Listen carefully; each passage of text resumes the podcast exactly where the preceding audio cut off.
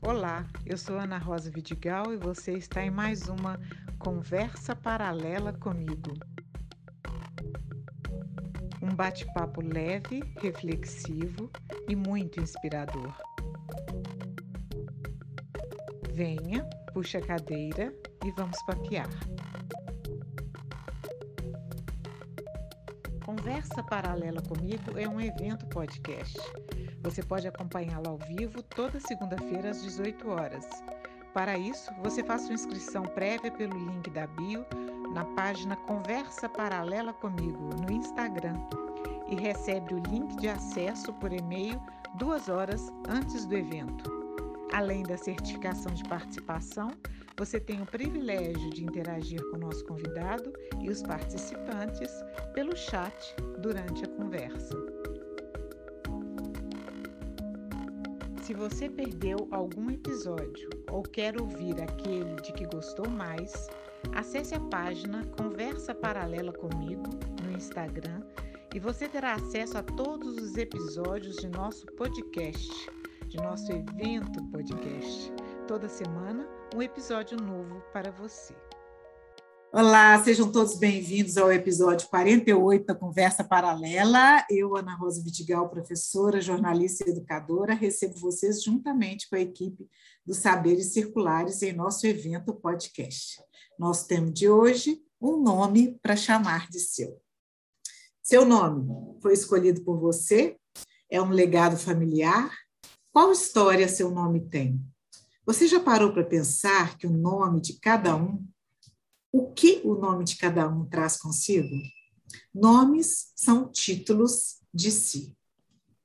Marcas de identidade, memória, sociedade, registros do ser e estar no mundo, e o caminho que traçamos sobre ele. Nomes têm grande relevância naquilo que constitui a esfera individual e coletiva de todos nós.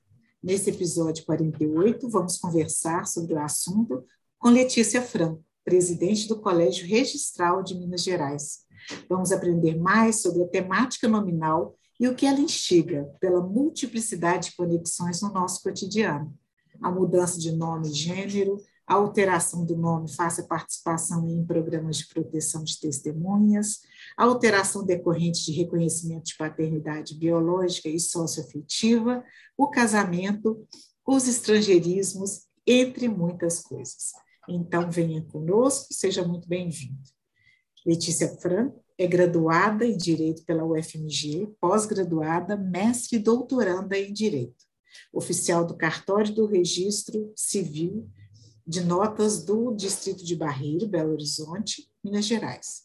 É diretora do Instituto Nacional de Direito e Cultura, INDIC, professora e co-coordenadora da pós-graduação em Direito Notarial e registral na parceria Indic-Cedim, presidente do Colégio Registral de Minas Gerais e diretor do Recivil e do Colégio Notarial do Brasil. É isso mesmo, Letícia? Isso mesmo. É tanta associação. De Minas Gerais. É isso mesmo. Autora dos livros, de livros de notas e registros, casamento e divórcio, em cartórios extrajudiciais do Brasil, uso capião extrajudicial, além de diversos artigos na área do direito notarial e registral. Boa noite, Letícia. Boa noite. Seja prazer. muito bem-vinda.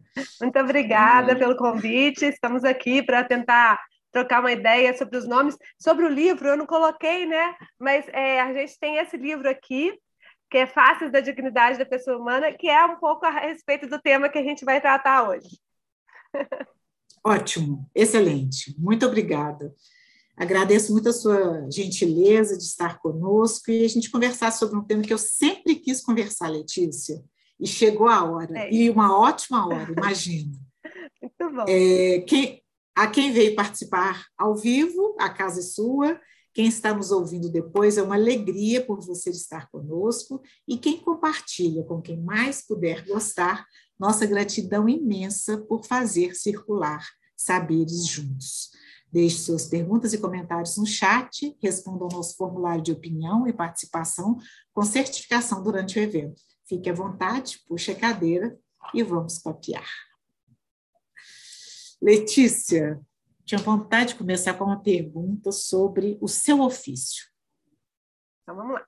É, eu sou oficial de registro civil das pessoas naturais e como eu trabalho num distrito, aqui em Belo Horizonte os, os distritos acumulam outras funções. Então a gente acumula a função também de tabelionato de notas. O que, que, é isso, né? Para quem não é da área, então o registro civil das pessoas naturais é, fica a cargo do registrador o nascimento, o registro do nascimento, do casamento, do óbito e todas as alterações que existirem nesses registros. Então, vamos supor, um registro civil de nascimento e a pessoa vai mudar de nome por algum motivo. Depois a gente vai tratar disso, né? As, as, algumas ideias de mudança de nome.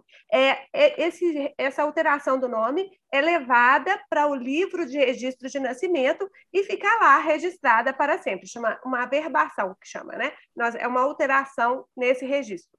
É, Todos esses livros dos cartórios, eles ficam guardados para sempre. Antigamente era em papel, mas agora a gente está cada vez mais mudando para o digital, sabe, Ana Rosa? E, é, e a gente, então, ainda continua com, com o papel, então os livros em papel, eles devem ser guardados eternamente, né? Com todas as cautelas, em arquivos, e a gente também escaneia tudo e temos que guardar é, com toda a segurança para evitar a perda dessa informação, tá? É isso. Agora, além disso, lá no cartório a gente também faz notas, né? Notas são as escrituras, procurações, é, o pessoal conhece também muito por reconhecimento de firma e autenticação. Tudo isso nós fazemos no cartório de notas. Então, o nosso cartório tem essas duas atribuições.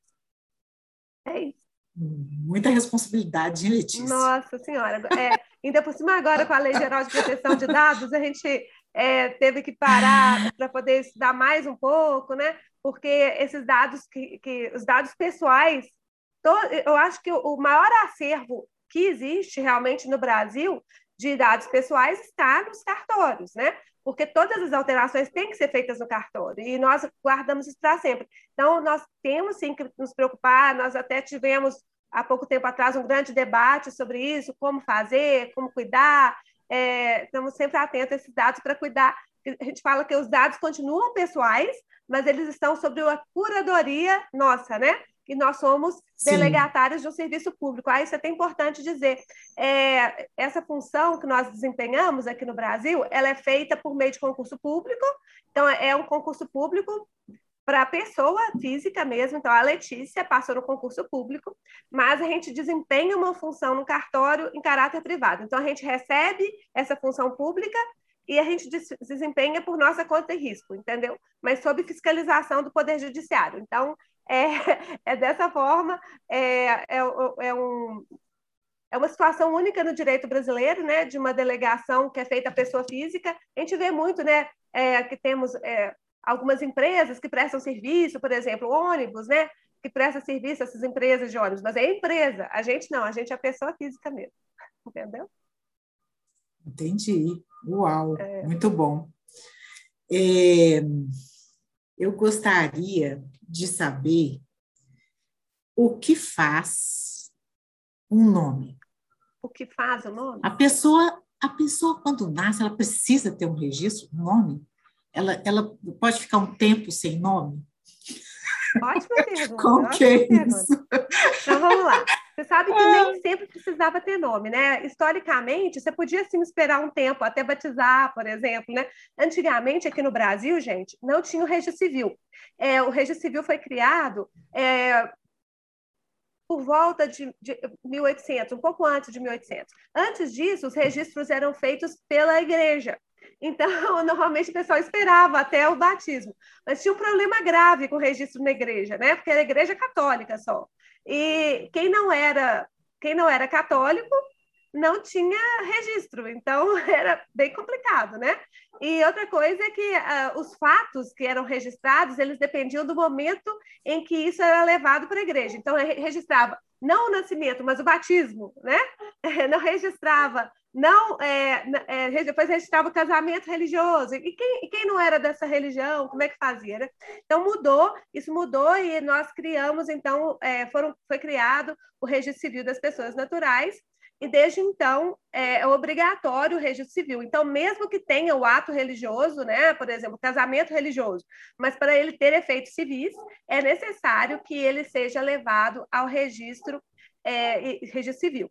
O nome, então, a pessoa né, precisa registrar, precisa ter nome? Depois que veio para o registro civil, precisa sim. Então, é, é, e, e, antes de você registrar, gente, você não é reconhecido para nenhum efeito. Então, a gente sempre oferece que seja o mais rápido possível é, que faça esse registro, né? Porque senão a, criança não vai ter acesso à saúde, né? Então, assim, as vacinas necessárias, ao, ao reconhecimento para tratamento no SUS e tudo mais, e agora também para plano de saúde, para tudo, né? Depois para a vida escolar. Então, o registro é obrigatório e o nome é requisito do registro. É, o que é interessante, é claro, quem vai atribuir o nome à criança naquele momento inicial vão ser os pais, né, os genitores, é, eles vão atribuir o nome, e por isso a nossa lei permite que no futuro essa criança possa alterar o nome. Isso é uma coisa pouca, pouco divulgada e eu acho super interessante a gente falar isso com os educadores, porque vocês estão próximos né, da, das, das crianças, dos adolescentes, e tem essa previsão na nossa lei de registros públicos de alteração do nome aos 18 anos. Eu até escrevi um artigo sobre isso há pouco tempo, é, sobre a alteração do nome aos 18, é, querendo chamar atenção para as pessoas procurarem o ofício, de registro civil, quem não gosta do nome, quem não se adaptou com o nome. É, tem uma janelinha de abertura mais rápida e mais fácil de alteração do nome, entre os 18 e os 19. Então, é bem legal de avisar isso para as pessoas, para eles nos procurarem nos cartórios, para a gente poder colaborar com essa alteração. Uma janelinha, uma janelinha mesmo. De 18 aos 19 apenas? Não. Que é possível fazer não. isso? É que entre os 18 e os 19, como a pessoa não praticou nenhum ato da vida civil ainda, ou praticou poucos, né? Porque é, antes de 18 a pessoa é relativamente incapaz tá? Então, para poder praticar negócios, para poder ter dívidas, né? Para poder responder por crime, normalmente a pessoa tem que ter mais de 18, entendeu? Então, a lei previu que entre os 18 e os 19 é mais fácil de fazer essa alteração. É mais ah. simples, a gente precisa de menos requisitos. Então, a gente vai ter que analisar menos situações. E aí, a pessoa nem precisa Entendi. dar motivo. Ela chega lá no cartório e fala: não quero, não quero esse nome. Eu, eu, já teve caso lá no cartório, né? Eu vou contar o caso. O menino chamava um nome estranho, realmente era um nome diferente, que ele não, não gostava dele. Ele chegou lá no cartório e falou assim: não, eu quero passar a me chamar, vamos dizer, Alex. É, quero passar a me chamar Alex, um nome simples, né? E ele tinha um nome muito complicado. É, aí, nós, ok, é, ele colocou lá, a gente até perguntou, vai querer mudar só o prenome, vai querer mudar também o sobrenome? Depois eu vou explicar isso melhor. Ele queria, o incomodava ele era o prenome. É, só para esclarecer, gente, prenome, aqui no direito brasileiro, o nome todo, ele é formado pelo prenome, que são aquelas é, primeiras palavras que compõem o nome, né? É, eu defendo que o prenome pode ser simples, como Letícia, ou duplo, como Ana Rosa, entendeu? Simples ou duplo. E, a, e além disso, além do prenome, o, o nome da pessoa é formado também pelo sobrenome. O sobrenome é o nome de família.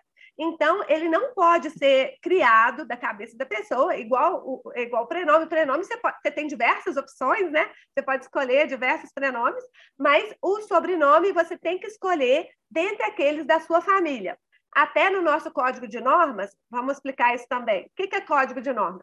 É que além da gente ter todas essas milhares de leis aqui no Brasil, como é muito detalhe é, e que às vezes as leis não, não conseguem tratar de tudo, é, foi criado um código de normas do extrajudicial de Minas Gerais. Então, aqui para Minas, nós temos um código de normas que é publicado pelo Tribunal de Justiça, e nesse código de normas vem previsto é, esses detalhes. Então, vamos lá. É, o, o, vem previsto a questão dos prenomes e a questão dos sobrenomes também. Então, como é que vai fazer, como é que vai alterar e tudo mais. Aí a gente tem isso previsto no nosso código de normas, entendeu? Sim, é isso. Sim. é possível fazer isso. E cada vez mais é, vem, vem trazendo para a gente, né? Coisas que antes eram só do judiciário, quer dizer, você tinha que contratar um advogado, você tinha que levar essa questão para o, o Poder Judiciário, que às vezes demora, porque é uma questão mais complicada, né? Tem que fazer citações e publicações. É, no cartório, as coisas costumam ser bem mais simples, tá? E é, muitas vezes né, sequer é necessária a participação de advogado. Como nesse caso, claro que os advogados são muito bem-vindos, né? Se eles é, se participar advogado, às vezes é até melhor, porque eles podem esclarecer, a pessoa já chega esclarecida e tudo. Mas se a pessoa não, não tiver um advogado e quiser mudar de nome, então chega lá, vamos supor, então, o Alex. Alex chegou lá no cartório, falou que é, tinha um outro nome, que não gostava dele, queria mudar, então, só o prenome. Aí nós fizemos né, um procedimento, e aquela época ainda a gente tinha dúvida se precisava ou não de mandar de forma administrativa mesmo para a nossa juíza, para ela autorizar. Ela é, autorizou, e ela já falou que não precisava mais mandar para ela.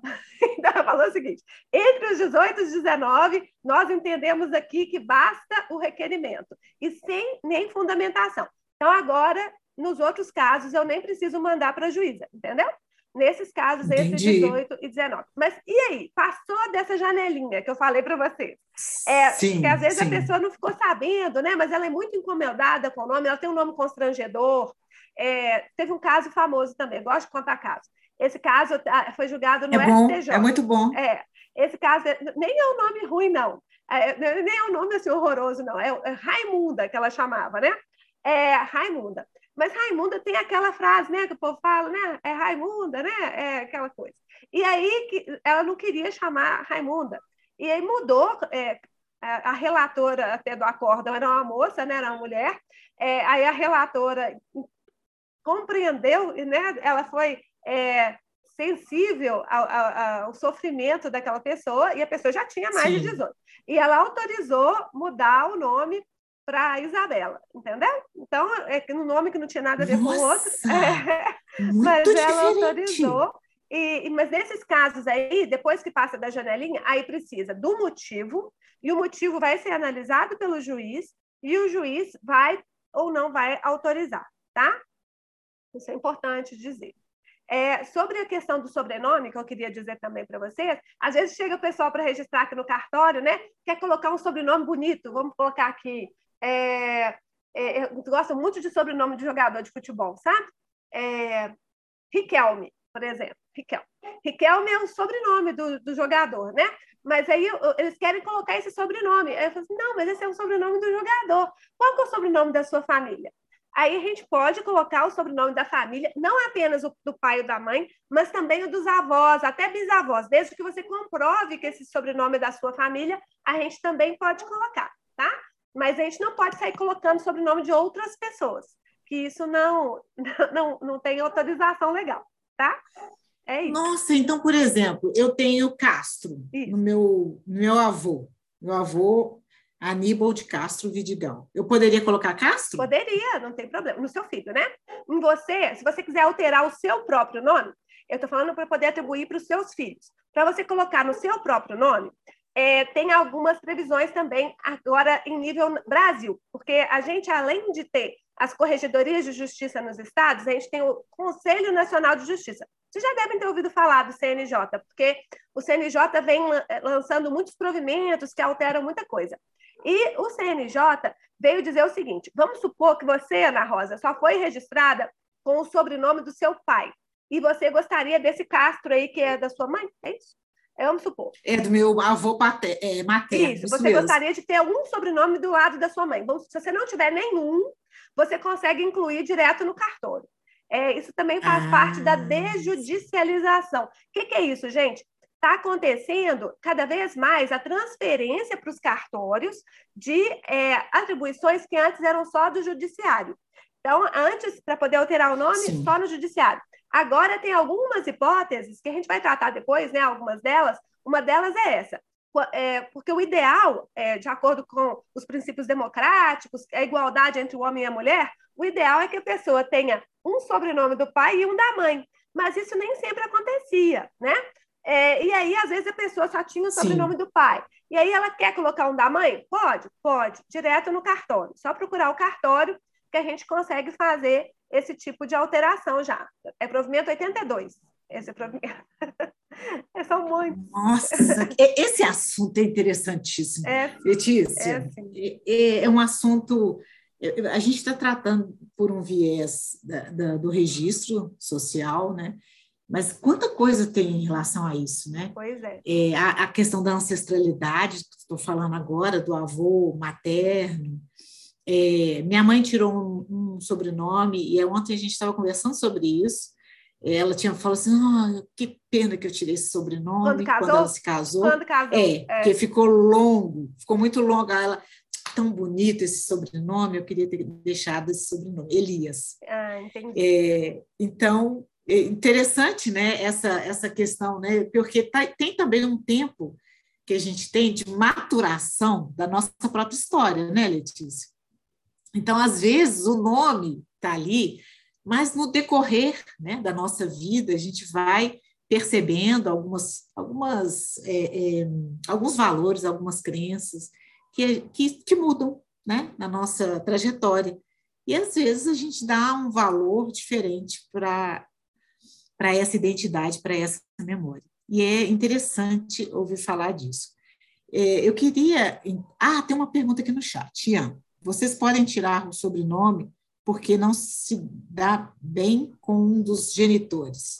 Esse tipo de mudança, pode argumentar isso? Ó, esse tipo de mudança ainda não, não trouxe para a gente no extrajudicial. Tudo é possível, tá? Por exemplo, é, já teve casos de abandono, né? Abandono afetivo, em que já houve autorização judicial, sim, para que, é, exclusão de um sobrenome. Mas não é coisa simples e é só judicial.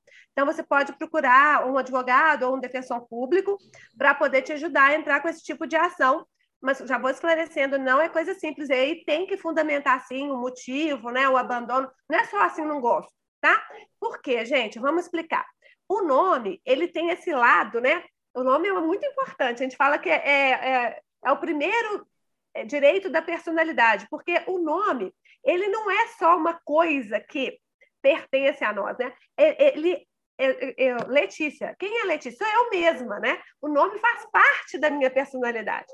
Então, é, é, além de ter isso, de o nome se identificar com a gente, né? É, é o nome também é importante para o Estado. Então, na vida em sociedade, o Estado precisa saber quem é a Ana Rosa, né? quem é a Letícia, mas não só a Ana Rosa, nem só a Letícia. Letícia o quê? Letícia Franco Maculan Assunção. Quem é essa moça, né? É, para poder é, atribuir responsabilidades, os ônus todos, né, para a própria identificação, cobrança de tributos, claro, também, tudo isso. Então, o Estado precisa saber. Se você fica mudando o nome a toda hora, é, aí essa, essa identificação ela perde a força. E o nome, gente, é o primeiro elemento de identificação. Tudo bem que depois você vai ter CPF, você vai ter identidade, não é? Você vai ter, mas para tirar o CPF, para tirar a identidade, você vai ter que, primeiro de tudo, ter o seu nome. Então, não é uma coisa tão simples essa questão de mudança. Tem as hipóteses previstas em lei? Tem. Aí, quando tiver essas hipóteses previstas em lei, a gente vai poder alterar. Algumas exigem uma certa investigação prévia. Por exemplo, se eu, é, o provimento 73, que a Ana Rosa falou no começo, né, que é do transgênero. O transgênero ele pode mudar de nome no cartório, Sobrenome não, só o prenome, tá? Ele vai mudar o prenome de acordo com o gênero que ele vai alterar. É, isso é possível? Pode. É possível, não tem problema, qualquer tempo, não é só naquela janelinha entre 18 e 19, não, qualquer tempo. Mas eu tenho que fazer uma análise grande para verificar: será que ele responde a algum processo? Será que ele tem alguma dívida? É, tudo isso a gente faz essa análise, e se tiver, a gente tem que comunicar é, então, a gente comunica ao processo judicial, onde ele tem, né, se ele tiver algum processo judicial, a gente comunica ao cartório de protesto que ele, que ele tem uma dívida. Então, tem essa série de análises que a lei exige, a lei Sim. ou o provimento do CNJ exige, para evitar que a pessoa é, também fuja das obrigações. Pode ser um criminoso também, né? ah, né? Sim. Que está fugindo, é, fugindo da responsabilidade sim. criminal dele, querendo mudar de nome. Pode acontecer. Então, a gente tem essas cautelas é, não é porque é o cartório, não, viu, gente? Às vezes o povo chega no cartório e começa a reclamar. Mas vocês exigem coisas demais, vocês são muito burocráticos. Não é verdade. A gente quer fazer as coisas, mas a gente tem que fazer as coisas como está previsto na lei ou na norma, né? Porque é, sim, é um sim, serviço sim. público relevante que a gente é, tem que seguir as, as regras corretamente. Senão a gente é até penalizado, porque nós somos fiscalizados pelo Poder Judiciário. entendeu? É isso. Sim, sim. Muito importante. É, a questão, por exemplo, eu, eu queria voltar lá no início. Ah, vamos voltar. Sobre o, o tempo que uma pessoa pode ficar sem nome, sem registro. Existe? Existe. Então, vamos lá. É, tudo isso existe. é, tem previsto na lei que o ideal é registrar a criança é, em até 15 dias contados do nascimento. Mas, é, o que, que acontecia? Como as, as mães, às vezes, né, elas ficavam é, meio de repouso logo depois que tinha criança, então aumentava o prazo para a mãe por mais 45 dias. Então, quer dizer que a mãe tinha 60 dias. Uhum. O pai, se fosse o declarante, tinha 15 dias. É, mas, aí, como teve essa questão toda de igualar os direitos, falou, por que, que a mãe vai ter 60 e o pai vai ter só 15? Então, aumentaram o prazo para o pai também, então agora os dois têm 60. Claro que para nós, gente, o ideal é que faça no mesmo dia ou no dia seguinte, né? Porque vai, vai ficar uma criança 60 dias sem acesso, né? Vai que ela precisa tomar uma vacina, vai que ela precisa de um tratamento de saúde com urgência ah, e vai sim. ficar sem, sem documento. Enquanto é, a lei até prevê, sabe, Ana Rosa, que é, enquanto não registra, tem aquela folhinha amarela que você recebe no hospital, quem já teve neném há pouco tempo sabe, chama Declaração de Nascido Vivo, a DNV. Essa DNV ela pode ser utilizada é, enquanto não fizer o registro, mas ela não é um documento, assim, né? Ela é apenas um, um, um, é um formulário do Ministério da Saúde que é preenchido à mão ainda por cima, às vezes fica meio ilegível, com os dados é, lá pelo hospital. Então, o ideal, gente, é que você não é, espere os 60 dias, né? Que o mais rápido possível. E, inclusive, a gente tem. É, ficamos abertos todos os dias da semana, os registros civis, inclusive domingos também e feriados, né? É mesmo? É, nós, registradores civis, funcionamos todos os dias. Para registro de nascimento, normalmente é de segunda a sexta. Lá no Barreiro, a gente abre também aos sábados, para todos os serviços. E domingos e feriados, eu também tenho plantão para o óbito. Aí, como a gente já está lá em plantão, eu também faço registro de nascimento. Mas não é todos os cartórios que funcionam para registro de nascimento é, nos domingos e feriados, não, porque às vezes a busca é muito grande por registro de óbito, né? Então, se você já está aberto lá para registrar óbito, aí às vezes fica difícil de você inserir o nascimento. Mas lá no Barreiro nós funcionamos para nascimento todos os dias, tá bom? É, Entendi. É, final de semana feriado é de 8 a meio-dia, mas os outros dias é de 9 às 17, já esclareceu. Muito bom. É. é, você falou dessa, desse, desse primeiro registro do hospital, ele chega até vocês? Tem que chegar. Ou, isso, é muito legal. Ah, excelente pergunta. Gente, essa declaração de nascido vivo, ela foi excelente, porque ela foi criada é, a fim de, de fundamentar aquela verdade, né? Então, é, quando a mãe tem a fi, o filho, já vem os dados lá. Nasceu uma criança a tal hora, vem a hora, é, vem se a gravidez era simples ou dupla, pode, pode ou, ou, até mais, né? Pode ser mais gêmeos. Vem, é, vem o nome da mãe. O nome do pai não, não é requisito obrigatório, porque muitos casos não tem nome do pai. É, e outros casos também a mãe às vezes nem sabe qual é o pai. Infelizmente acontece essas coisas, né? É, e aí o, o, requisito do nome do pai não é. E a gente só pode colocar o nome do pai se ele for casado com a mãe. Então, se ele não comparecer lá no cartório, se o pai comparece e fala, eu sou o pai, beleza. Ele reconhece a paternidade naquele momento. Mas se ele não vai ao cartório, se só vai a mãe, é, eu só posso colocar o nome do pai se ela for casada com ele ou se é, tiver uma ordem judicial, tá? Senão eu não consigo colocar o nome do pai, porque é, é necessário um reconhecimento da paternidade. Ele vai falar que o filho daquela mulher é dele mesmo. E aí ele vai lá. Então, a maioria dos registros nos cartórios é feita pelo pai mesmo, sabe? Ele, ele que normalmente vai, mesmo porque a mãe, às vezes, ainda está é, né, de, de repouso. E aí a gente faz o registro nesse momento, entendeu? Entendi. É. Letícia, uma, vamos imaginar uma pessoa que não tem o registro do pai no, no, na certidão de nascimento. Sim. E já passou muito tempo. Sim. Inclusive, esse pai é falecido. É possível isso acontecer? Sim. Então, vamos lá. É, você colocou a questão difícil. É, primeiro, vamos lá, porque já faleceu. Se não tiver falecido, gente, é só comparecer ao cartório de registro civil. Ah, e outra coisa que eu tenho que falar para vocês: os cartórios de registro civil estão integrados nacionalmente via central do registro civil. Você não precisa ir no registro civil onde está o nascimento das, da criança. Claro que se você for, vai ser mais fácil, mais rápido. Mas vamos supor que eh, você morava em, no Amazonas quando a criança nasceu e hoje você mora aqui em Belo Horizonte. Você tem que ir lá no Amazonas para resolver qualquer outra coisa? Não. Você pode procurar o cartório mais próximo da sua residência. Nós temos uma ferramenta que se chama e-protocolo e nós fazemos a transmissão eletrônica desses dados. Então, vamos supor que o pai está vivo. Não mata o pai, não, viu, Ana Rosa? O pai está vivo. E, é, e aí ele encontra o filho, ele quer reconhecer esse filho. Se o filho for menor de idade, basta que compareça no cartório. O pai, o, é, o filho tem que ter mais de, se ele tiver mais de 12 anos, ele tem que concordar, tá bem? É, senão ele não precisa, não. É, a mãe, a mãe também vai ter que concordar se a criança for menor. Se a criança for maior de é, já não é mais criança, né? Se a pessoa já for maior de 18 anos, então já é um, um, um rapaz ou uma moça, e encontra o pai, basta os dois irem né, no cartório, que nós fazemos o reconhecimento de paternidade, tá bem? Então, é possível fazer direto no cartório. E não apenas o reconhecimento de paternidade ou maternidade biológico. Nós também podemos fazer reconhecimento de paternidade ou maternidade socioafetivo. Isso está previsto, ah, é, isso está previsto no provimento 63. Antes, a gente podia colocar dois, um pai e uma mãe socioafetivo. Depois mudou Agora a gente só pode colocar um, o outro tem que ser judicial. Então vamos lá. É, vamos supor que é, o Zezinho, o Zezinho ele ficou órfão de mãe, né? É, quando era muito novinho e foi criado pelos tios. Os tios podem reconhecer a paternidade e a maternidade biológica dessa criança? A, no cartório não, no cartório só um deles, tá?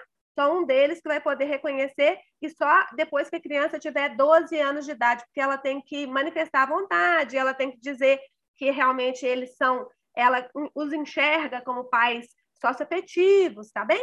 Então tem essa questão também, tá? Mas a, o outro pai, então se forem os dois tios, né? Tem que escolher um para a gente já fazer no cartório e o outro vai ter que procurar o advogado ou o defensor público e entrar judicialmente para poder pedir a inclusão tá? Agora, o pai biológico, a qualquer momento. Não tem é, essa questão de, é, de limite, né? Porque pai biológico, né? Biológico. Aí, a qualquer, a qualquer tempo, ele pode procurar o cartório para poder fazer o reconhecimento. E também, é, mesmo que você, o pai não, não apareça, mas a, a mãe descubra o paradeiro do pai, é, então vamos lá. É, o pai sumiu, é, a mãe não sabe dele, por isso ela registrou só em nome dela. Aí ela descobre o paradeiro desse pai.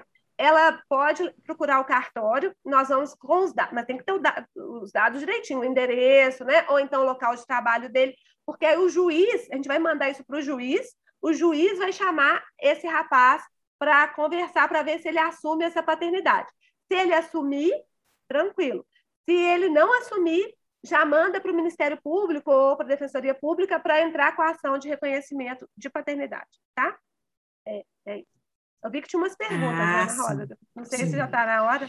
É, eu eu já vou já vou já, mas eu queria saber quando quando ele é falecido. Então, quando ele é falecido, você precisa complicar a coisa.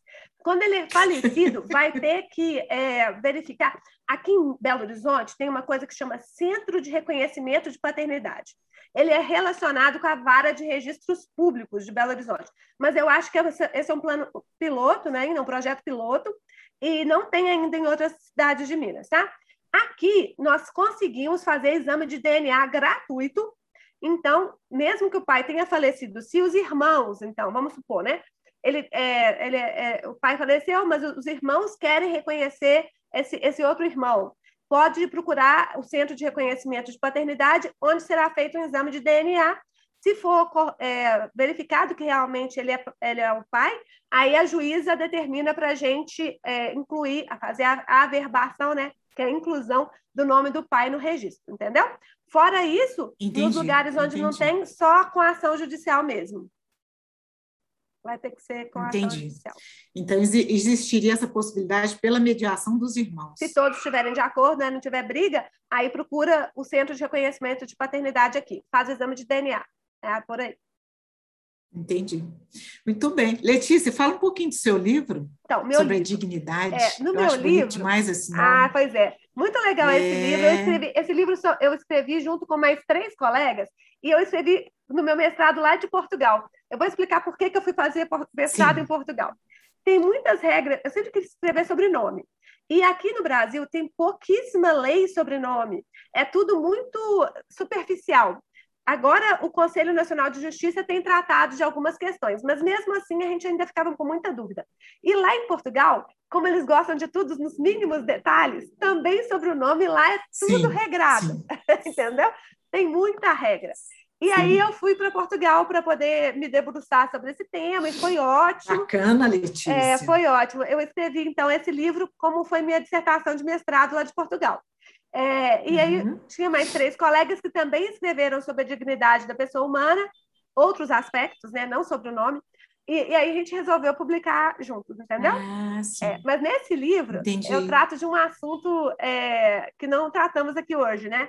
Que é da questão da mudança do nome no casamento. E eu até vi que tem uma, uma pergunta sobre Ah, mudança sim, do tem, nome no du- casamento. tem duas perguntas a respeito é. de casamento e nomes. Pois Um é. que é sobre, é, do prenome e o outro que é do sobrenome. Isso. Isso mesmo. Então, prenome, gente, a gente não consegue mudar no casamento, tá? O casamento, é, você pode incluir um sobrenome do cônjuge, tanto o homem quanto a mulher. Você pode escolher o sobrenome e incluir o sobrenome. Pode ser um ou mais de um, desde que você preserve pelo menos um seu de solteiro, tá? Então, vamos usar o meu Ah, exemplo. Meu nome Uhum. era Letícia Paulino Franco. Aí, quando eu, é, eu fui me casar, eu tirei o Franco, eu tirei o Paulino e fiquei só Letícia Franco e coloquei dois do meu do meu é, cônjuge, né? Coloquei o Maculan e o Assunção. Então, eu fiquei Letícia Franco, Maculan Assunção. Eu preservei um, um meu de solteira, então, ok, tá? E outra coisa Entendi. interessante, pode ser em qualquer ordem, tá? Não tem ordem. Se eu quiser ser Letícia, Maculan, Assunção, Franco, podia. Ou se eu quisesse Letícia, Maculan, Franco, Assunção, podia. É, não tem ordem, é em qualquer ordem, tá? É, a gente até recomenda, né, que não mude de nome. Eu, se fosse hoje em dia, eu não mudaria, tá, gente? Porque depois que a gente vê, né, por cima hoje, que as mulheres estão casando cada vez mais tarde, e a gente já, já escreveu livro, a gente já fez mestrado, a gente já tirou carteira de habilitação, carteira de trabalho. Aí, o que, que acontece? Se você mudar de nome, você tem que mudar todos os seus documentos. E você vai ter, num concurso público, por exemplo, eu vou ter que provar que eu, né, sou a mesma pessoa. É, isso tem um custo para a pessoa, né? Essa mudança de nome tem um custo, que você vai ter que tirar fora o trabalho. E tem outro problema, que infelizmente é, nem sempre os, os, os casamentos duram para sempre, né? E aí, às vezes, a pessoa quer voltar atrás para o nome de solteira. Pode? Pode. Mas é outro custo, é outro trabalho. Então, hoje, a gente explica isso para as pessoas. Não é obrigatório mais mudar de nome. Já foi, sabia? Até. Não, É, já sabia foi. não. A mulher era Até obrigada a adotar o, o sobrenome do marido. É, era Mas isso tem obrigada. muito tempo, não? Até 27 de, de dezembro de 77, quando entrou em vigor a lei do divórcio. Hum, Antes da lei do divórcio, a mulher era Ah. obrigada a adotar o nome do marido. É, muita, que interessante. Aqui em Portugal também? Em Portugal também teve um período que a- teve um período que ela ficou obrigada. Aqui aqui foi até a lei do divórcio. Agora não mais. Agora é facultativo e é facultativo tanto para o homem quanto para a mulher. Então a mulher pode acrescer seu, ao seu sobrenome do marido e o marido também pode. Então se você quiser fazer uma homenagem à sua esposa, né? Eu ouvi ali ele falando queria fazer uma homenagem, você pode sim escolher um sobrenome. Lembrando, gente, que depois que você pegou esse sobrenome, por exemplo, eu peguei uma Culã e o Assunção do meu marido, né? Esse sobrenome não é mais dele, ele é meu, porque o, o sobrenome fez, faz parte do meu nome, faz parte do meu direito da personalidade. Então, se um dia a gente divorciar, aqui no Brasil, o meu marido não tem o direito de me mandar excluir o sobrenome dele. Eu mudo se eu quiser, mas eu que vou decidir. Passou, É. a ser propriedade, Isso, né? Passou a fazer parte de mim, né? Mas lá em Portugal não, sabia? Lá em Portugal não. Aí lá em Portugal você só pode man- é, manter o nome se o cônjuge concordar. E outra coisa, se a sua Ah. conduta posterior ainda for ruim, quer dizer, ele considerar que você está saindo com muitos homens, sujando o nome da família, ele pode exigir que você tire o sobrenome dele. Você acredita? Portugal é diferente. Mas aqui não, aqui não, aqui é tranquilo. Interessantíssimo. Pois é, é muito legal a gente estudar outras culturas, né? Muito É, interessante, pois é. muito. Eu sou, nossa, eu, eu acho isso assim imprescindível na vida de todo mundo. É A verdade. gente tem um olhar, né? É. É, um contraponto. Isso é muito interessante. Como que é a questão do nome social, Letícia? Então, o nome Eu já social. tive um aluno que, que na chamada é, vinha um nome, mas era solicitado que fosse dito outro nome. Então, gente, essa questão do nome social, antes de vir esse provimento 73 dos transgêneros, ele era mais utilizado. Agora, não precisa mais usar o nome socia- social. Se a pessoa quiser, só que pra- tem que ser maior, tá? Entendeu? Menor, menor vai ter que continuar usando o nome social. Quando ele virar maior, aí ele pode procurar o cartório para a gente poder fazer a alteração do nome dele. Aí não vira mais o nome social, não. Vira o nome dele mesmo, substitui o outro nome, entendeu? Então, vamos supor, o menino chama João, mas agora ele quer chamar Maria, né? Porque ele se identifica com o gênero feminino. Aí, ele- é, é, como é que ele vai fazer? Enquanto ele é menor, ele pode procurar é, os canais é, que existem, né? Então, vai ter que procurar, é, acho que vai- a própria, a própria é, Polícia Civil, talvez, né? Para poder fazer constar também o nome social, porque tira uma carteira com o nome social e tudo, né? É, mas para poder mudar o nome civil, já tem que ser maior. Aí procura a gente, a gente vai fazer, não precisa de fazer cirurgia de transgenitalização, nada disso, tá? Isso não precisa mais. É, é só a Sim. pessoa estar convicta de que ela quer mudar de nome, a gente conversa com ela até, porque uma vez que você mudou o nome no, é, no cartório, você não consegue é, voltar atrás no cartório, é só judicial, entendeu? Ah, tá. É. Você mudou de nome, isso, né? aí ficou sendo esse. Aí, ah, arrependi, quero voltar atrás. Aí você vai ter que contratar um advogado e voltar, porque ele não consegue mudar de novo no cartório. A gente só consegue mudar uma vez. Entendeu? E aí esse nome Entendi. fica sendo definitivo. Então, ele substitui. Então, se você receber, é, vai, vai ter que tirar uma nova identidade. Na nova identidade, vai lá, Maria. Não vai ser mais nome social, não. Entendeu? Entendi. Entendi. Mas isso tem pouco tempo, então, né? pouquinho tempo. O provimento de 73 tem Ah. poucos anos. Eu, eu nem vou ousar falar, porque o tempo está passando tão rápido. Ainda por cima, nessa época de É pandemia. verdade. Mas olha, se quiser, olha aqui sim. na internet de qual ano. Não, mas eu estou falando isso porque esse, esse episódio deve ter uns cinco anos, mais ou menos. Ou, não, acho que talvez Mas um o menino era, era, É igual isso que eu estou falando. era menor de idade ou era maior de idade? Não, maior. Maior de idade. Mas ainda era dito nome social. Isso. Mas existe ainda o É. nome social. Ainda existe. Nessas hipóteses em que a pessoa ainda não substituiu o nome por outro, Ah, né? tá. Definitivamente. Isso, exatamente. Entendi. É, o provimento Entendi. 73 é de 2018. 2018. Nossa, então muito próximo. Isso. Muito próximo. Interessante. É, é, e essas questões do, de, por exemplo, proteção à, à, à- pessoa. É. É, Esse não é direto no que- como cartório, não. tá? É, O que, que acontece, gente? Às vezes pode acontecer, isso é bom falar para as pessoas, né? Que a pessoa está sendo perseguida, é, e, e, e aí ela pode ser ou vítima, ou então ela pode ser testemunha de, de um crime. Então, no procedimento lá, é, criminal mesmo, né, perante o juiz, ela pode é, solicitar a alteração desse nome, né? Isso pode ser oferecido a ela também. E não apenas ela, mas também os familiares, sabia? Os familiares mais próximos. Então, se, se ela, a família toda pode mudar de nome. Isso aí vai perdurar enquanto perdurar o problema. Depois pode voltar atrás, se a pessoa quiser, né? Então, ela pode mudar tudo, pode mudar o prenome, o sobrenome, isso está previsto, sim, é, na lei de registros públicos, é, que está prevista essa possibilidade, mas é só com ordem judicial. Ah, sim.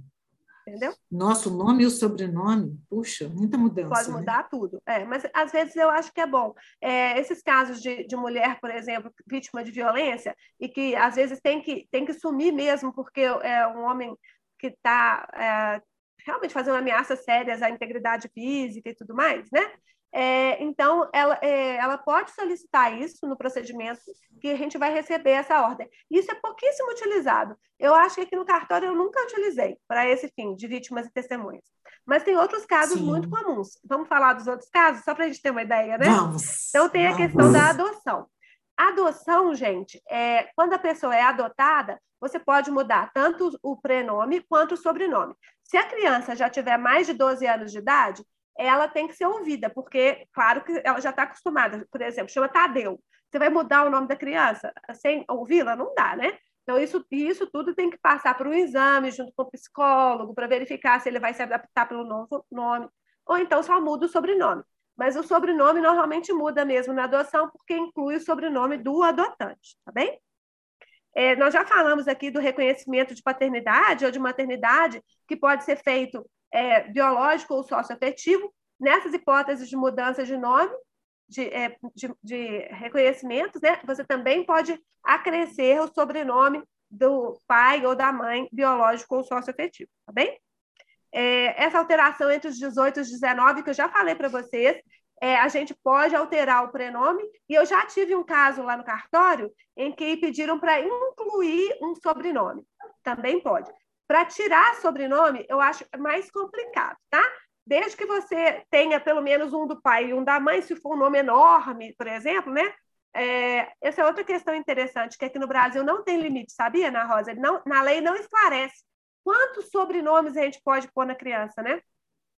Aí eu uso direito comparado. Lá em Portugal, eles falam que é no máximo quatro. No máximo quatro. Ah, é? é. Então, dois sobrenomes. É, dois prenomes e quatro sobrenomes simples ou duplo, né? E quatro sobrenomes, porque senão nem cabe no documento de identidade. Não é complicado ter mais do que isso? Nem cabe. Quatro, já acho muito grande. Dois mais quatro, seis, é muito grande. Sim. O meu já é grande, né? Letícia Franco, Maculã Assunção, eu tenho quatro. Eu já acho que é bom, tá de bom tamanho. Já evita a homonímia, né? Porque a homonímia é muito ruim. Ah, é. sim. O seu tem cinco, Nossa, Patrícia? Aí, tem ó. isso, é. né, Letícia? Pois é, Patrícia. A Patrícia falou aqui que tem cinco. Pode ter. Patrícia Carmo. É, até seis a gente até aceita, mas mais do que isso, vai trazer constrangimento para a pessoa. E a gente tem que lembrar que o nome é muito ligado à dignidade da pessoa, né? Ao respeito. Ah, vamos falar isso. disso, Letícia. É, vamos falar. O é, que, que é dignidade, gente? É, é, é, aquela, aquele respeito que você merece de todos aqueles da sociedade. Então, todos nós aqui temos direito a sermos respeitados. Basicamente, é, é, é isso em razão de sermos pessoas humanas, nós fazemos jus à dignidade da, da pessoa, né?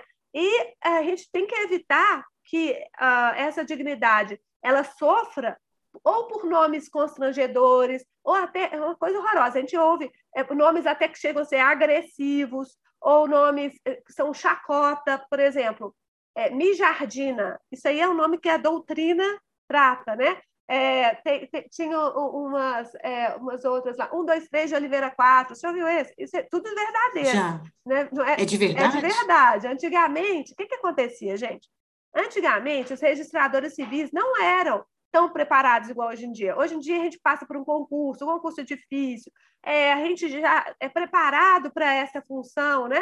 Nós temos também os colégios, é, por isso que eu estou no colégio, pra, a gente publica doutrina, a gente faz encontros, debates, e isso a gente vai aprendendo. Naquela época, é, o registrador civil ele era uma pessoa mais simples mesmo, da, às vezes da própria localidade, e às vezes nem tinha estudo. Então, é, chegava lá, registrava, e esquecia. Da, né? Depois a pessoa ficava com um problemão para mudar.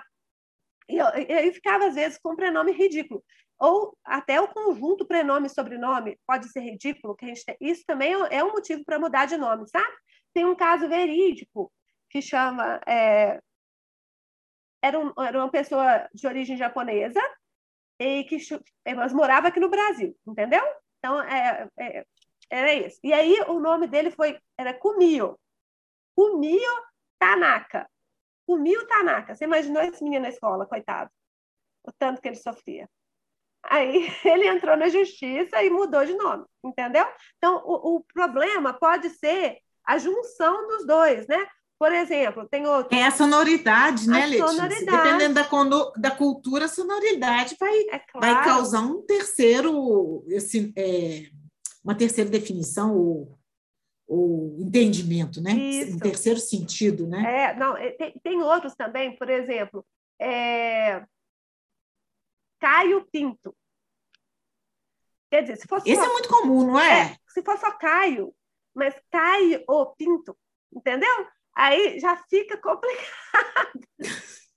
Isso tudo está na doutrina, gente. Não sou eu que estou inventando aqui, não, tá? Quando a gente sim, estuda sim. sobre os pronomes... Esse eu acho mais comum de acontecer. É, com pronomes né? constrangedores. É mais complicado. É, pode ser Rolando, Rolando é mais difícil, mas pode ser Orlando, né? Rolando Ladeira. Orlando, Rolando Ladeira. Ah. Então, a gente tem que tomar cuidado também com, com a combinação de prenome e sobrenome, né? A gente lá no sim, cartório sempre sim. tenta orientar, falar, olha, isso aqui pode dar problema. Ou então até prenomes que aqui no Brasil são femininos, em outros locais são masculinos, ou vice-versa. Por exemplo, é, nós temos aqui o André, né? Andréa. Andréa, em, na Itália, né? E tudo mais, na Alemanha Sim. também, é masculino. Mas a Andréia aqui é, é feminino. Aí, se você aí pôr o menino é chamando Andréia aqui no Brasil, vai ter problema, né? Vai ter problema. Então, a gente sim, tem também sim. essa sensibilidade para orientar no momento do registro, sabe? No momento do registro de nascimento, tudo isso tem sim. que ser olhado. Mas se tiver problema. É, é, é, é, uma grande responsabilidade e, ao mesmo tempo, é algo assim fascinante, né, Sim, Letícia? É bem, é bem legal. Por isso que eu quis estudar você tá mais. Lidando, não é? É, que interessante isso, viu? Pois Muito é. interessante. E você ter feito esse contraponto cultural também, ainda mais né, com as nossas origens portuguesas, eu acho que isso é, é bem, é, bem curioso. Olha só, e, lá e, em Portugal, ninguém sabe, né? É, Alisson, pois é, Alisson pode ser, mas se você não se sente constrangido, né? Porque Alisson aqui normalmente vai ser masculino, é, mas lá nos Estados Unidos pode ser masculino ou feminino. Se a pessoa não se sente constrangida, Olha, tudo bem. Mas se ela se sente constrangida, é que é o problema. Porque isso é da pessoa. E aí a pessoa tem que procurar para poder mudar, né? É o que, é o que acontece. Sim. Umas coisas Sim, que tem interessantes, é. gente, e que lá em Portugal eles explicam, a nossa lei aqui não explica. Por que, que pode Maria José ou então José Maria? Entendeu? É um prenome duplo, mas, sim, mas, sim. É, mas por que, que pode, né? Aí em Portugal explica que o primeiro nome tem que ser de acordo com o sexo, mas o segundo não precisa ser. Entendeu? Então pode ser ah. Maria José e pode ser o José Maria, José Maria. Pode. Lá em Portugal eles explicam. Na nossa lei aqui a gente não, não tem isso, mas é pela praxe.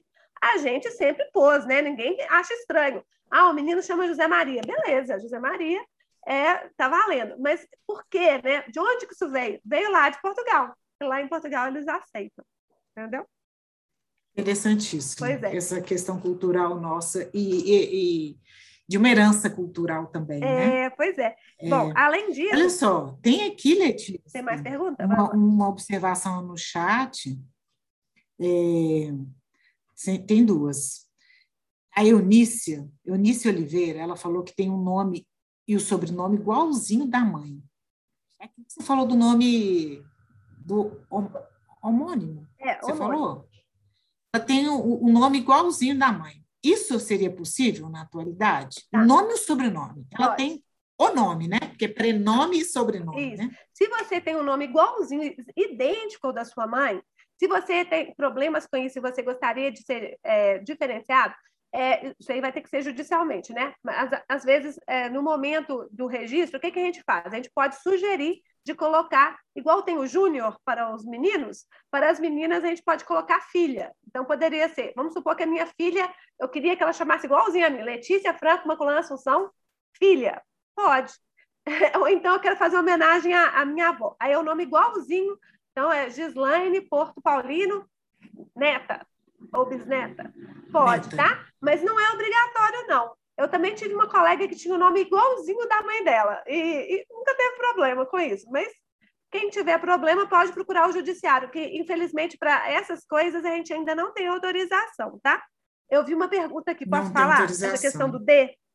Por favor. Essa questão do D. Sim, sim. É a partícula D. Então, tem muita gente que chama é, José Francisco da Silva, né? E aí ele vai casar. Sim. Ele vai casar e a, a, a noiva quer pegar só o Silva, não quer pegar o da. Pode? Esse da tem que ir junto com o Silva ou não?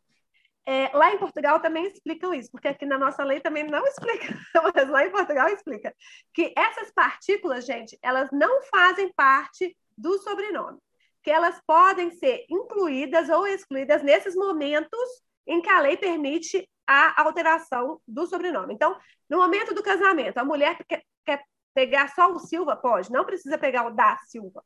Né? Você vai dar o nome para o seu filho, não precisa pôr da, pode colocar só Silva. É, nem dá, nem dê, nada disso, tá? É, porque nem, nem di, né? porque às vezes é, vem dos italianos, eu tenho um, um, um cunhado que chama define, né?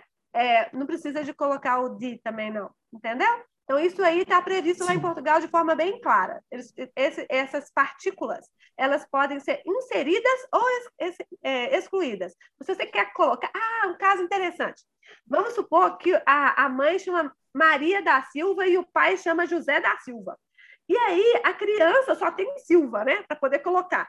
Mas aí, coitadinha da criança, corre risco de ter muito homônimo. Então, eu vou colocar na menina. É...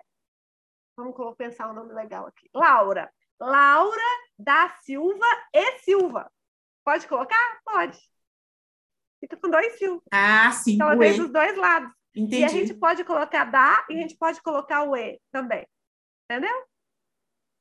Pouca gente sabe Muito disso, bom. mas pode. Muito bom.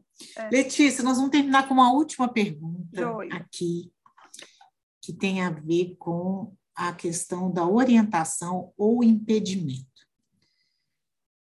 Essa situação, que pode ser constrangedora posteriormente para a pessoa, no momento do registro, aí a gente está voltando ao início, né, que é o nascimento, no momento do registro, é, você pode impedir esse registro ou só orientar? Então, vamos lá.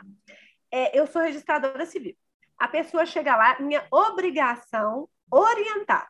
Se a pessoa não se conforma, é, eu nem eu, minha orientação no cartório ó, não cria confusão no balcão, porque que, como é que funciona? Está previsto na lei de registros públicos. Se a pessoa não se conforma com a nossa orientação, a gente vai submeter isso sem cobrança, não tem cobrança de nada, é, a, a, a, análise da juíza da vara de registros públicos. No caso, aqui em Belo Horizonte, é juíza, né?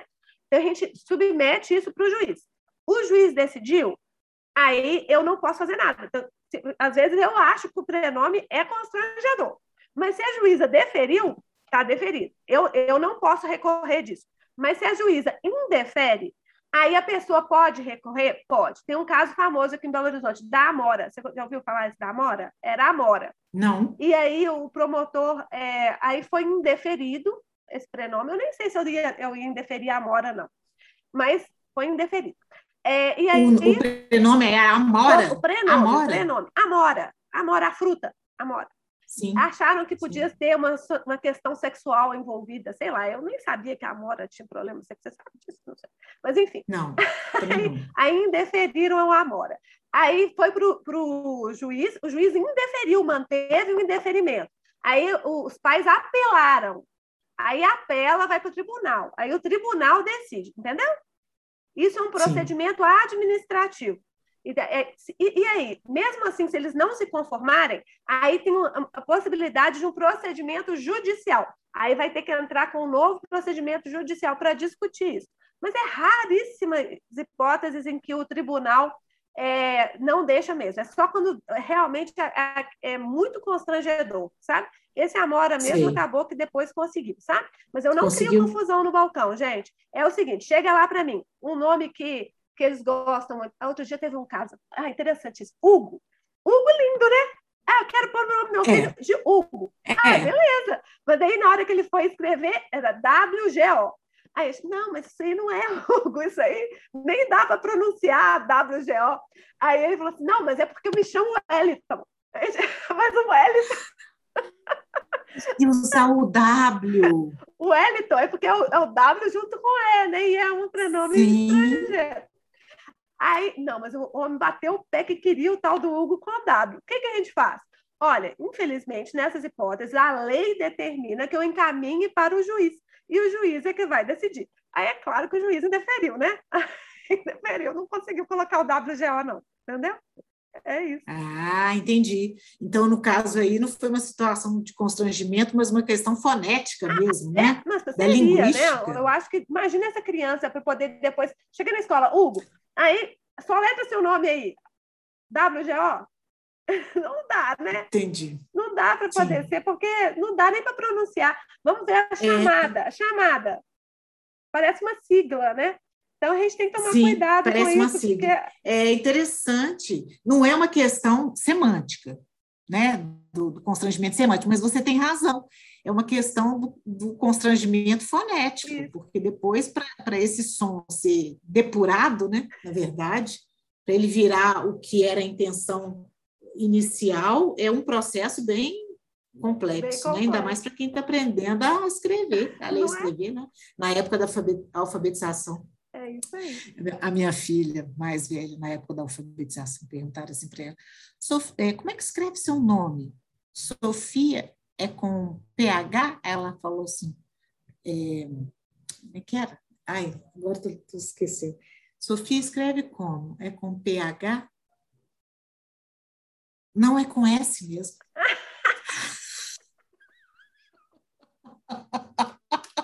Mas foi esperta, é com S mesmo. PH não. É interessante porque a gente está, a gente é, pensa na dignidade humana, né? Como você trouxe muito bem é, desde o início, e, e, é realmente uma identificação muito grande. Então, isso tem que ser de muito conforto para a pessoa. Né? E isso varia de época para época, de Vale. cultura para cultura, e é algo que é importante, essa ponderação né, que vocês fazem. É ela é necessária. Mas, mas, lembrando que a nossa, nossa questão no cartório nunca é criar constrangimento para ninguém, nem, nem brigar com ninguém, é porque nós somos orientados. Inclusive, eu tenho lá no cartório os nomes que a juíza já autorizou. Se ela já autorizou, eu nem mando para ela mais autorizar, mesmo que eu ache meio estranho o nome, né? Ela já autorizou, Sim. ela que dá, dá a palavra final. Aí a gente só é, orientar, o senhor tem certeza? É difícil de escrever esse nome, né? Porque o povo lá no cartório também adora 2K, adora K, é L, que é mais pesado, Y e H, né? Igual, igual se fosse Sofia lá, lá no cartório, e provavelmente eles iam gostar de escrever com S, O, F, H, Y e A, né? Tudo bem, né? Quando não é exagerado, mas às vezes tem uns, uns, uns nomes grandes, Caterine, né? Que eles inventam de colocar Y e H em tudo quanto é lugar, em lugar que nem tem, nem cabe H, eles querem nem colocar. Cabe. Aí, é. às vezes, a gente manda para a juíza para ver se ela autoriza. Porque, pelo nosso código de normas, a gente tem que observar a grafia correta. Se tiver errado, aí a gente tem que mandar para o juiz autorizar. Entendeu? Sim. Entendi. Letícia, olha só, já passamos ah, da hora. É. Mas esse tema é apaixonante, gente. Que delícia, tiver, apaixonante. Tiver, esse aqui eu falo mais sobre o nome no casamento, e só, só já dando spoiler, eu defendo que não mude. Se você quiser mudar muito, você pensa bem. Eu mudei, né? Eu mudei, eu não me arrependo. Eu não me arrependo, Sim. mas pense bem. Porque tem muita gente que se arrependa depois, não se acostuma né, com o nome novo. E aí, ah, como sim. é que faz? Aí é só judicial para poder mudar, tá? Ainda não tem chance de mudar direto no cartório, não. Casou, mudou, sim. tá mudado. Aí só com o tá juiz. mudado. Tá bom? Muito interessante é, não só o, a temática é interessante, mas a sua forma de abordar a temática. E ah, temos obrigada. até elogios a você aqui no chat. Obrigada. Eu que agradeço muito a sua gentileza. Para terminar, Letícia, nessa temporada do podcast Conversa Paralela, nós estamos tratando de projetos de vida. Por isso a importância do, da discussão do nome, né? da temática do nome e como isso é relevante no propósito de vida de cada um, né? na nossa identificação, memória e trajetória. E tudo que nós podemos mobilizar para a nossa formação pessoal, social, profissional, para um novo começo. E a nossa projeção, por isso, projeto. Conta para nós, Letícia, se você tem um projeto de vida hoje. Nossa Senhora. Se você queira compartilhar conosco. Um projeto de vida? Pois é, eu estou à frente do Colégio Registral de Minas Gerais. Nosso projeto de vida é é, agora, nesse momento, né? Que, que projetos são, nós temos muitos, eu ainda por cima que sou uma pessoa um pouco acelerada, mas o nosso projeto agora é dar cada vez mais dignidade ao registrado ao civil, a dignidade da pessoa humana também, né?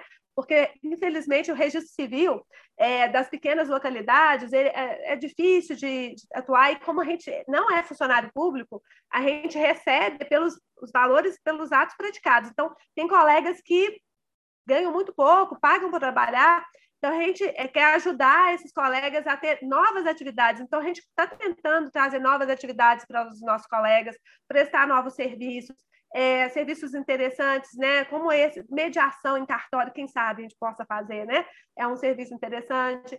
É, além disso, nós também é, queremos dar treinamentos e palestras, a gente tem feito isso já, né? Escrevemos artigos em conjunto com os colegas é, eu acho que esse é o meu projeto do momento, né? Está dentro do que vocês estão falando, de trabalhar em conjunto com a nossa, os nossos colegas.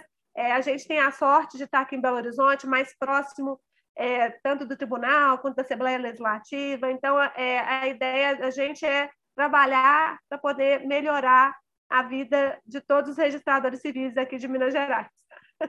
É por aí. Que bacana. Aqui, gostei muito dessa ideia do, da mediação em cartório. Sim, sabe? Pois é. Muito bacana esse, esse projeto. Muito bacana. Pois muito obrigada, Letícia, obrigada. pela sua generosidade, Todas pela partilha. Barreiro, muito obrigada. Seja sempre bem-vinda. Muito obrigada. Muito viu? obrigada um também, Ana Rosa. Foi um prazer. reencontrar, viu, pois é, Letícia? É, pois é. Temos que lembrar de onde. Viu? Muito obrigada. Estou achando que é da aula de inglês. Pode ser. Inglês. Pode ser aula de inglês, é. hein? Pode ser. Tá vendo? A gente está sempre estudando, hein, Ana Rosa? Nós duas estamos estudando. É isso aí. É isso aí. Muito obrigada mais uma vez. A todos vocês, muito obrigada pela participação uhum. conosco. Até logo. Tchau, tchau. Obrigada, gente. Até a próxima.